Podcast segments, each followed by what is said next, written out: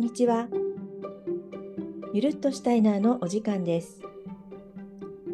この番組は子育てや暮らしについて、シュタイナー教育の観点からゆるっとお話ししていくお話ラジオです。子供の生きる力を伸ばすシュタイナー教育のエッセンスが少しでも伝われば嬉しいです。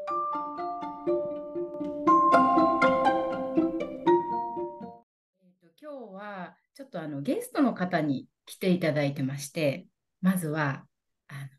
自己紹介からお願いしたいんですけれども、はい、よろしくお願いします。えっと、愛称で、あの、クララちゃんとかクララさんと呼んでもらっているので、あの、今日はそれでいきたいと思っています。えっと、愛知県の豊田市の山間部の方に暮らしていまして、えっと、夫は農業をしていて、私はあのフリースクールを主催してたりするんですけど、えっと、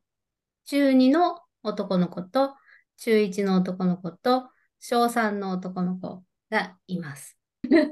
ろしくお願いしおよろしますしくお願いします。す。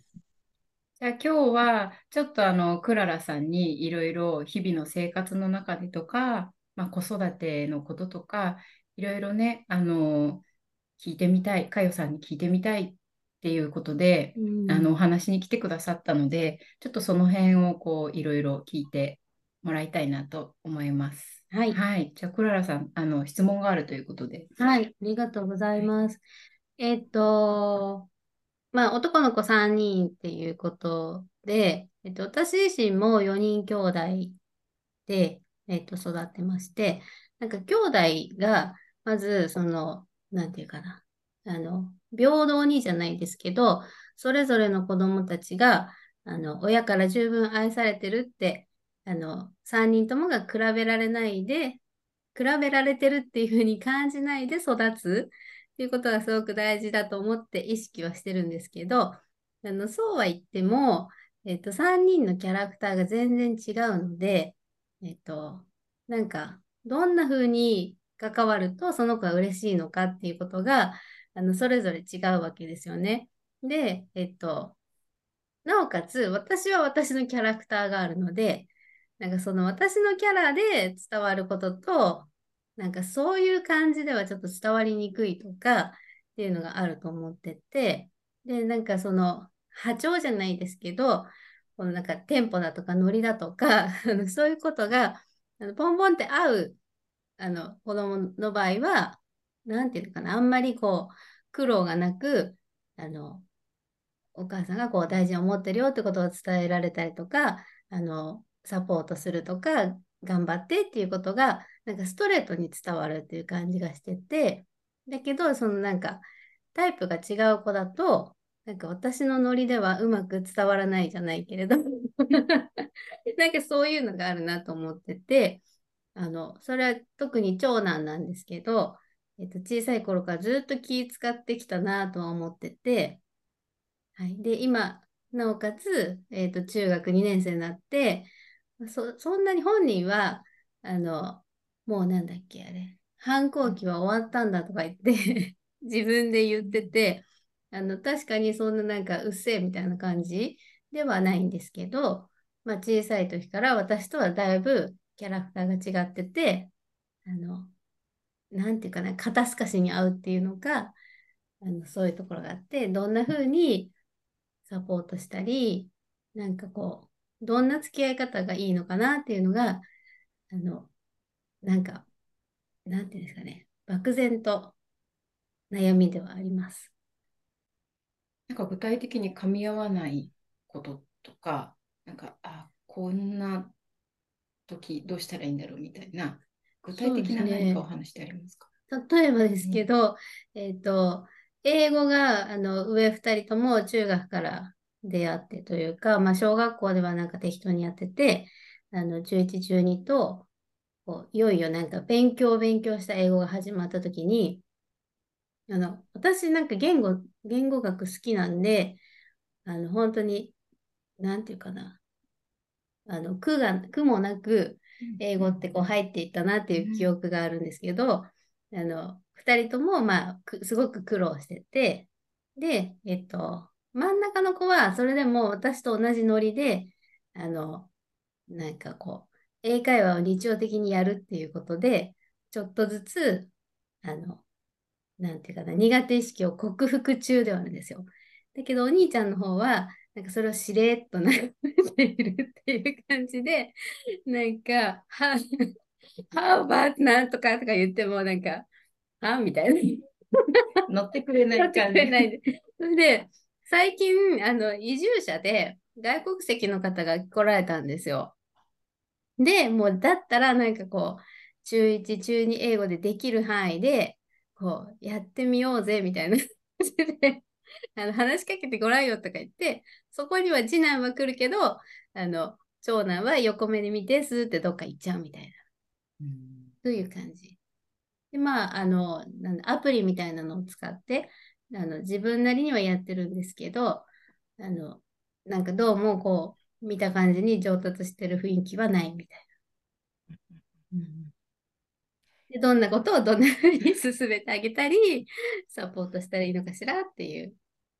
で、あの、すごく性格が生真面目なので、あの、コツコツ自分なりにはやってはいるんですよ。でも、まあ、成績は上がらないし、なんていうかな、楽しそうではない。まずもって。うんうん。まあ、なんか成績が上がることを目標にしてるっていうよりは、本人が生き生きと楽しく、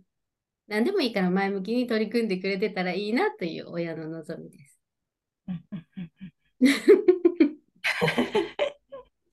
男の子ね。うちも男の子2人なので、うん。あの、男の子ってお母親の思うようにはいかないんですよね。じゃないですね。あの、全然違うものです。あの、宇宙人なんで男の子、母親から見ると。だから、母親が思ってるようにはいかない。うん。で、男の子は本当にですね、自分のやりたいことだったら動くけど、そうじゃなかったら動かない。あの、一応ね、真面目だからやってみるけれども、本気では動き出さないです。本当にやりたいことがないと。だから、成績良くするためとか、英語できるようになりたいっていうのは、そんなにやりたいっていう、あの、目標にはならないはずなんですね。うん。うん。そうじゃなくて、例えばなんか好きなことがあって、あの車が好きだ、だから車の、あのね、日本では手に入らない情報を見るためにあの英語が必要だみたいな風になると、英語をなん、なんとかして英語やらなきゃみたいな感じになってくるけれども、英語の成績取るためにっていうのは全然面白くないわけです。うん。うん、でもあの、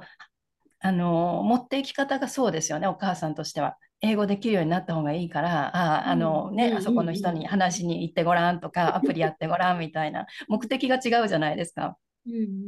うん。うん、だからあのその子が何や、何がね、あの本当にあの原動力になるか私は知らないけれども、その子が原動力になるものをやるために英語が必要な状況を作り出す。うん。うん うん。でそ、そうなった時男の子はすごい強いんだけど、うん。それが出会う、それ出会うまでも全然動かないみたいうん。な。先生が何言おうと、成績落ちようと、もう本気にはならないっていうね。うん。だから、その、なん、それが何なんだろうっていうところですよね。で、その何なんだろうっていうのが男の子の場合は結構分かりやすいものだと思うんです。うん。うん、あの明らかにこれやると褒めてもらえるとか大好きな人に褒めてもらえるとか、うん。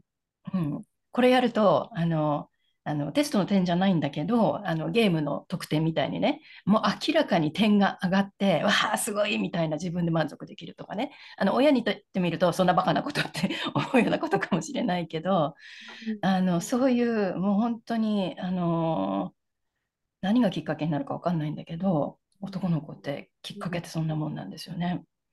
うんうん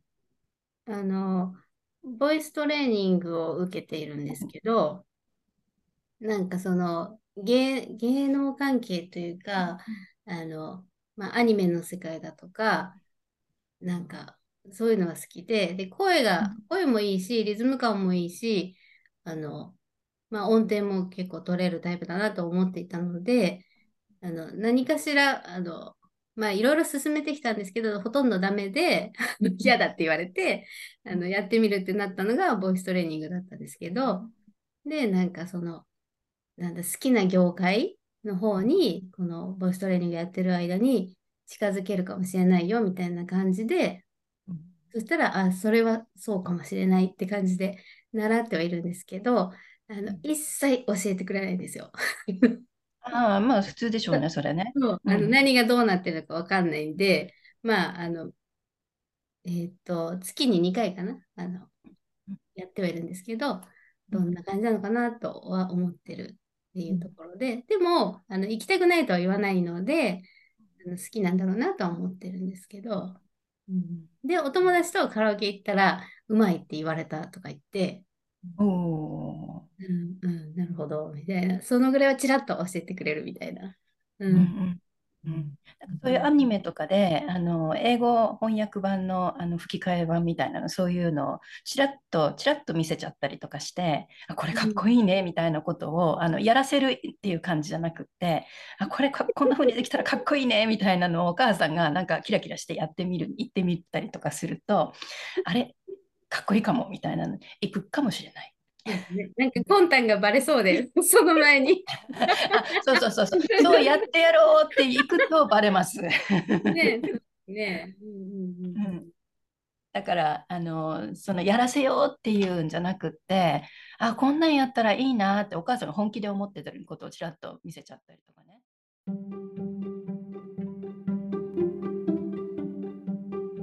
今日も聞いていただきありがとうございました。シュタイナーをゆるっと取り入れて日々の生活を豊かに。また次回お会いしましょう。